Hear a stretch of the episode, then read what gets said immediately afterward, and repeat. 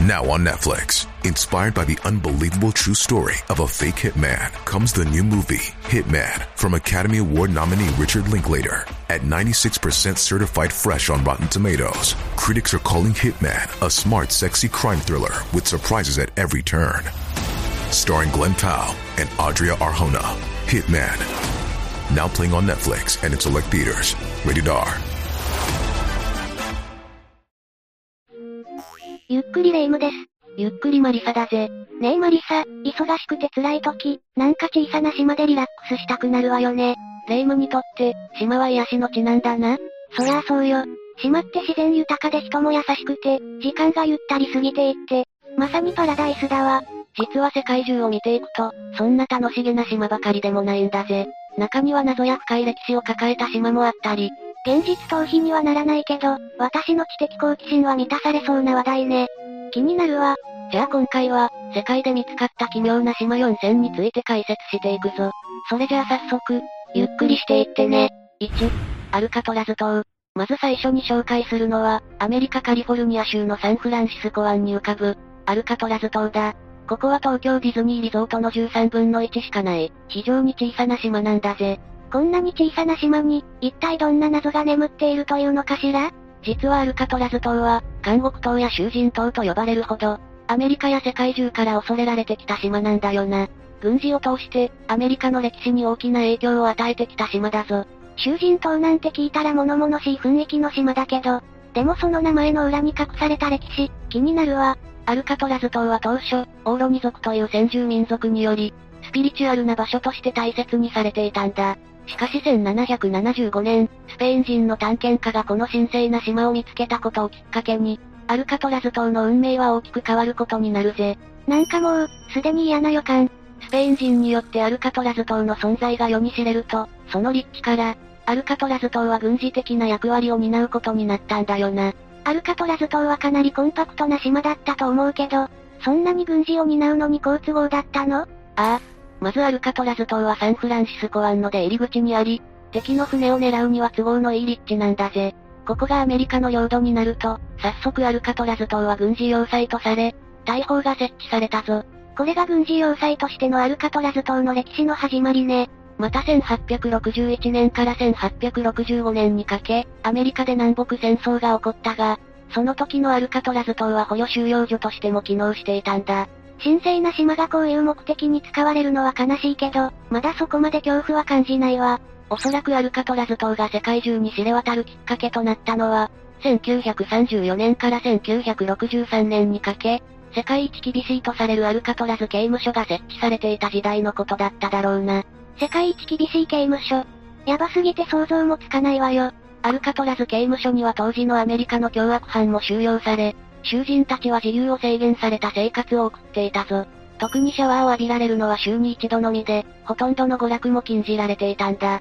体を自由に洗えないのはきついわ。ただアルカトラズ刑務所が最も厳しいとされた理由は、その環境にあったぜ。島からの脱獄は極めて困難とされており、公式な記録上では、脱獄に成功した者は一人もいないそうなんだ。ここまでだったら他の刑務所にも当てはまりそうな特徴だけど、アルカトラズ刑務所にはまだ謎がありそうね。まさにその通りだぜ。実は1962年、アルカトラズ刑務所で脱獄事件が起きていたんだよな。脱獄を行ったのは、フランク・モリス、ジョン・アングリン、クラレンス・アングリンの3人の囚人たちだ。3人は数ヶ月をかけてスプーンで壁に穴を掘り進め、通気口からの脱出を成功させたぞ。ものすごい執念、その粘り強さをもっと良いことに使っていれば、3人は粘土でダミーの頭を作り、ベッドに寝かせることで、監視員の目を騙して逃げられたんだ。通気口から刑務所の外に出た3人は、そばにあった資材でイカダを作って島の外に脱出できたぜ。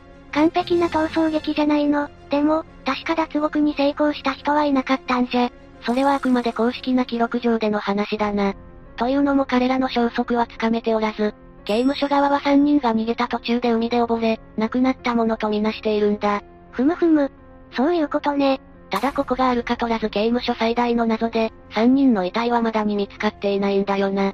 3人は本当に亡くなったのか、それともひっそりとシャバで生き続けていたのか。真相はまさに闇の中だぜ。これぞミステリーって感じだわ。ちなみにアルカトラズ島は1972年に国立公園に指定されると、毎年数百万人もの観光客が訪れる観光スポットに生まれ変わったんだ。海の景色を楽しめたり、希少な種類の動物も生息していたりと、魅力たっぷりの自然を堪能できるぜ。あら、今ではすっかり方向転換しちゃったのね。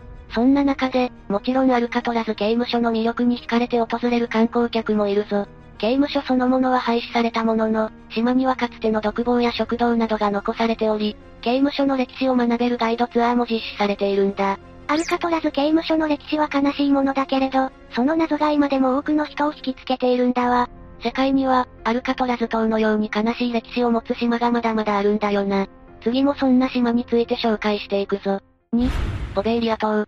ポベーリア島はイタリア・ベネツィアにある小さな島だ。先ほど紹介したアルカトラズ島より、少し大きいくらいだな。4世紀頃、イタリア本土に未開の種族の人々が攻め込んできたぜ。そこでふるさとを追われた人々が逃げ込んだ先が、このポベーリア島なんだ。ベネツィアは観光地としてとっても有名だけど、そんな島があったのは初めて知ったわ。そこからポベーリア島に人が定住するようになり、9世紀あたりからは人口も増え、島は順調に発展を遂げていったぞ。しかし1379年、イタリアの北西部に位置するジェノバ共和国の戦艦が島に攻めてきて、その平和は崩されてしまったんだ。もしかして、これはまた要塞になっちゃうパターンかしら。レイムは勘がいいな。ベネツィアの人々はジェノバ川の侵攻を食い止めるべく、ポベーリア島に要塞を築き、彼ら自身はベネツィアにあるもう一つの島、ジュデッカに移住することになったぜ。ああ、せっかくの大事な故郷が、また残念なことに、ポベーリア島はそのまましばらく無人島になってしまうんだ。ほう。私、人生で一度は無人島生活とかやってみたかったのよね。先に言っておくが、実はポベーリア島は現在、立ち入り禁止なんだよな。どうしても行きたいとしても、特別な許可が下りなければ上陸すら叶わないんだぜ。え？えポベーリア島に一体何があったっていうのよ？この理由を説明するには、9世紀以降のポベーリア島の歴史について説明する必要があるんだ。無人島となってしばらく経った1793年、この島で新たな動きが起こったぞ。レイムはペストという感染症を知っているか？聞いたことあるわ。詳しくは知らないけど、確か多くの人の命を奪った恐るべき病気なんじゃなかったっけ？その通りだな。特に中世のヨーロッパでは、3分の1もの人々がペストによって亡くなったともされているぞ。1793年、ポベーリア島の付近を通過する船にペストの患者がいたことが発覚し、これをきっかけにポベーリア島は、ペストの患者の隔離場所となったんだ。うーん、これまた悲しい歴史だわ。ポベーリア島にペスト患者が隔離されていたのは1814年までと20年ほどだったが、その間に何千人もの患者の遺体が埋葬されたとの噂もあるぜ。これだけでも辛い歴史だが、まだまだポベーリア島には試練が訪れるんだよな。今度は一体何が起きたというのよ ?20 世紀に入ると、ポベーリア島は精神病患者の隔離場所に姿を変えたぞ。しかしこの頃の精神病院は現代に比べると設備が整っているとは言えず、隔離された患者たちが、辛い思いを味わっていたことは想像に難くないぜ。まあ、古い時代だとそうなっちゃうわよね。これは噂に過ぎないが、医師が精神病患者のロボトミー手術をポベーリア島で行っていたとも言われているんだ。ロボトミー手術とは、脳の前頭葉を切り取ることで、人間の精神を奪ってロボットのようにしてしまう、まさに悪魔のような手術だぜ。いくら病気とはいえ、人間から精神を奪うなんてどうかしているわ。ロボトミー手術はもちろん現在では禁止されているが、忘れちゃいけない人類の悲しい歴史の一つだな。さて、話を戻すが、ポベーリア島に隔離されていた精神病患者は、病気のみならず、心霊現象にも悩まされたんだ。それってもしかして、ペストで亡くなった患者さんたちの霊とか、その可能性は高いだろう。幽霊が見えたり、得体の知れない鳴き声が聞こえたりといったことがあったそうだぜ。ただ、そんな患者たちの訴えも、精神病による幻覚だろうと片付けられてしまっていたんだ。オカルトを信じない人からすれば、そう感じられちゃうわよね。やがてポベーリア島は精神病院としての役割を終え、その後は老人ホームのような施設として使われていたぜ。そして1968年に老人ホームが閉鎖されたのを最後に、ポベーリア島は農地として貸し出されたんだ。2014年には島がオークションにもかけられたが、これといった動きは見られなかったぞ。ここまでのポベーリア島の歴史を聞いたら、進んで借りたり、買ったりしようと思えないのも無理はないわ。ポベーリア島がペスト患者や、精神病患者の隔離場所にされていた数百年の間に、島ではなんと16万人を超える人たちが、苦しみのうちに亡くなったともされるぜ。そのせいでポベーリア島には、呪われた島としてのイメージが定着していったんだよな。目を背けたくなるような歴史ではあるけど、だからといって島が放棄されちゃうのも悲しいわね。ああ。実際にポベーリア島を訪れた人たちの中にも、見えない何かに追いかけられたり、得体の知れない叫び声を耳にしたりと、心霊現象を体験している人が多いんだ。ただ、こういった噂はやらせやデマによるものも多いとされ、根拠があるとは言えないぜ。確かにかつて病気で苦しんだ人からすれば、自分たちが幽霊扱いされるのは、あまりいい気がしないわ。私だって、故郷が呪いの地だなんて言われることになったら、悲しくなっちゃうものね。肝に銘じておくわ。さて、引き続き独自の歴史を持つ島の謎に迫っていくぜ。3、多くの島。次に紹介するのは、広島県竹原市に属する瀬戸内海の無人島多くの島だ。島にはウサギが1000羽ほど生息していることから、ウサギ島という愛称で親しまれているぞ。あら、今度はほっこりする話題で和めそうな予感だわ。ウサギ島とだけ聞けば、多くの島はメルヘンチックな島に思えるだろうが、実はその裏には壮絶な歴史もあるんだよな。今回は、多くの島のそんな歴史の謎に迫っていきたいんだぜ。まあ、ここで取り上げられる話題な以上、覚悟はしていたけどやっぱり、多くの島の観光スポットとして、危険なガスの資料館というものがあるぞ。多くの島ではかつて危険なガスの製造が行われており、資料館でその歴史を学べるんだ。これまた軍事関係の施設なのね。工場が作られる前の1902年、多くの島には16もの砲台が置かれ、広島と呉を保護するため、要塞としての役割を担っていたぜ。というのも、当時の広島と呉は軍事の拠点となっていたからな。工場ができる前から、多くの島は軍事的に重要な役割を果たしていたんだわ。それにしても広島が軍事の拠点だったとは初耳ね。広島が軍事の拠点となったのは明治時代のことだ。明治時代、明治維新の平成改革によって仙台東京名古屋大阪広島熊本、といった都市に軍事拠点が置かれたんだぜ。そのうち広島は、中国四国地方の軍事を管轄する役割を担っていたというわけだ。明治維新って華々しいイメージだけど、日本国内でも軍需産業が当たり前な時代。なんか複雑だわ。やはり、現代の日本人にとって最も身近に感じられる戦争といえば第二次世界大戦だろうが、それ以前から日本は戦争に参加し、活躍していたぞ。例えば明治時代に日本が参加した主な戦争として日清戦争日露戦争があるが、いずれも広島が軍事拠点として活躍していたんだよな。そういえばその名前、歴史の授業で何回も耳にしたわね。まず日清戦争の際、広島は兵士を派遣する拠点となり、その間に帝国議会が広島で開催されたこともあったんだ。日清戦争をきっかけに広島の軍需産業は発展を遂げ、軍用水道や兵士用の食料、衣服製造の拠点になるなど、兵士の生活面からも軍事の支援を担うようになったぞ。まさか第二次世界大戦よりも前に、広島にそんな歴史があったなんて。そして日露戦争、日中戦争、太平洋戦争と戦争が激化するにつれて、広島の軍事拠点としての役割はより一層重要なものとなっていったんだ。特に日露戦争で広島が出撃拠点となった際は、戦争景気を期待して日本中から多くの人が殺到したぜ。そんなに広島が重要な役割を担っていたら、そりゃあ全力で守らなくちゃいけないわよね。さて、話を多くの島に戻すぞ。30年近く要塞の役割を担っていた多くの島だが、1929年からいよいよガスの製造が行われるようになるんだ。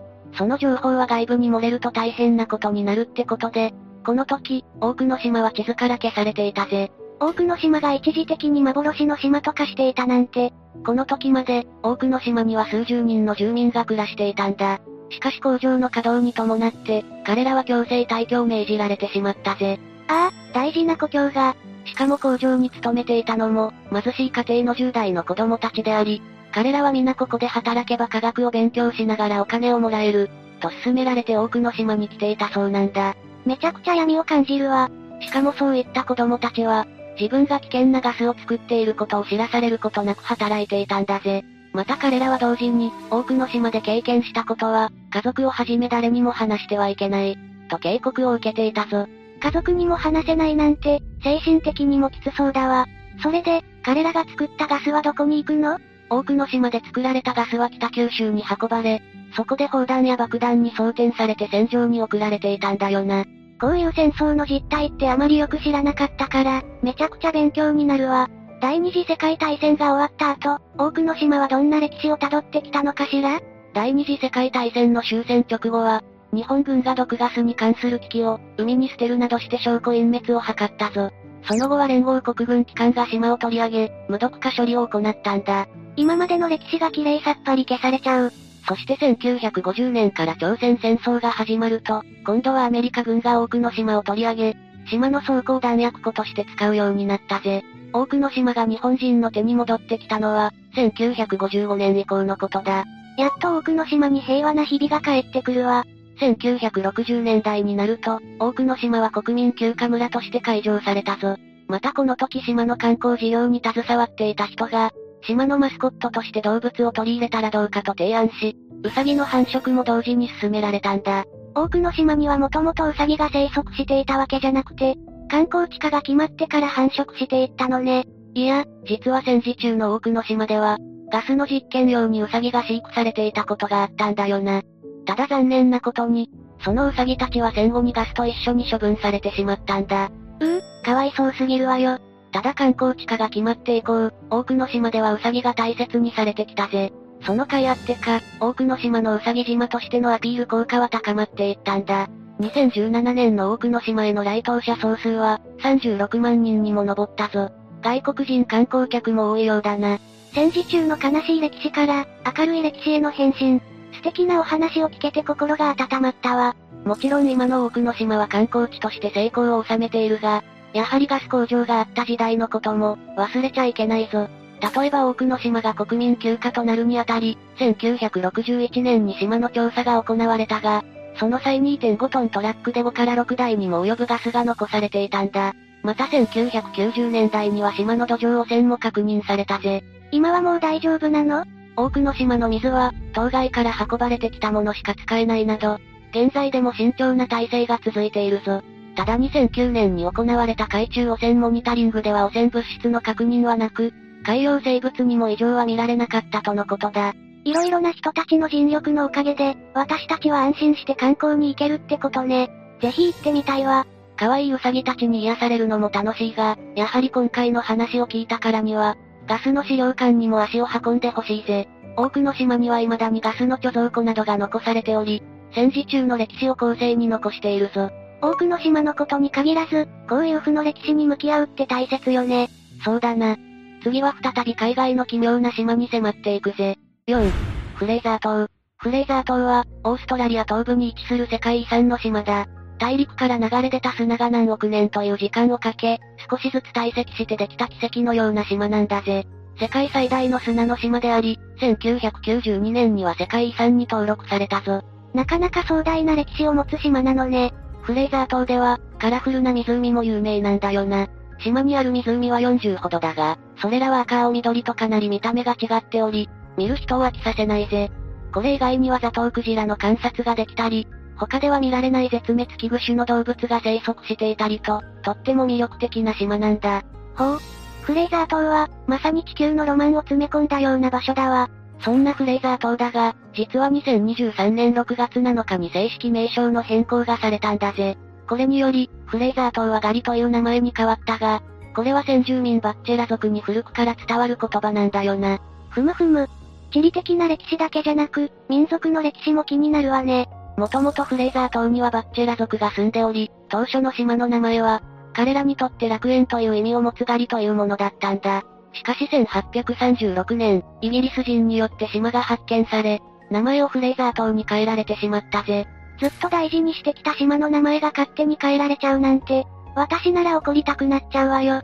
バッチェラ族の人たちは島の名前を変えられただけでなく、島にやってきた西洋の入植者たちにより、迫害を受けていたんだよな。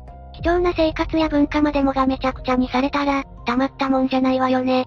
そんなことがあって、しばらくガリはフレイザー島として存在してきたわけだが、バッチェラ族の人たちも諦めてはいなかったぜ。彼らは島の名称変更について1年間ほどの運動を行い、これを受けて政府が島の名前を変える手続きを始めたんだ。確か2021年のことだな。思ったより最近の話だったわ。迫害されて時間も経ったし仕方ない、じゃなくて、諦めない姿勢が大切ってことね。島の名称変更にあたり、オーストラリアパラシェ州の首相は、昔の過ちを変えることはできないが、州民が互いを尊重し合う未来を築く一歩になる、と述べたぜ。実際に色々な民族が仲良く平和に過ごしていくなんてことは実際なかなか難しいけど、形からだけでも入るのが大事ってことかしら？そうだな。できることから少しずつやっていくのが重要だと思うぜ。実はこれ以外にも先住民の伝統を重んじた名称変更は行われていて、有名な例だとオーストラリアの世界遺産ウルルがあるぞ。そうだったのね。ウルルは当初、1873年にその存在を発見したオーストラリアの探検家の名前にちなんで、エアーズロックと名付けられていたんだよな。しかし実際には、ウルルは現地の先住民にとって聖地のような場所であり、彼らが大事にしてきた名称でもあったんだ。フレーザー島の時と似たような流れだわ。ウルルはとても壮大な一枚岩で、その規模は地球のへそと呼ばれるほどだぜ。地球の壮大さを体感しようと訪れる観光客も多いんだ。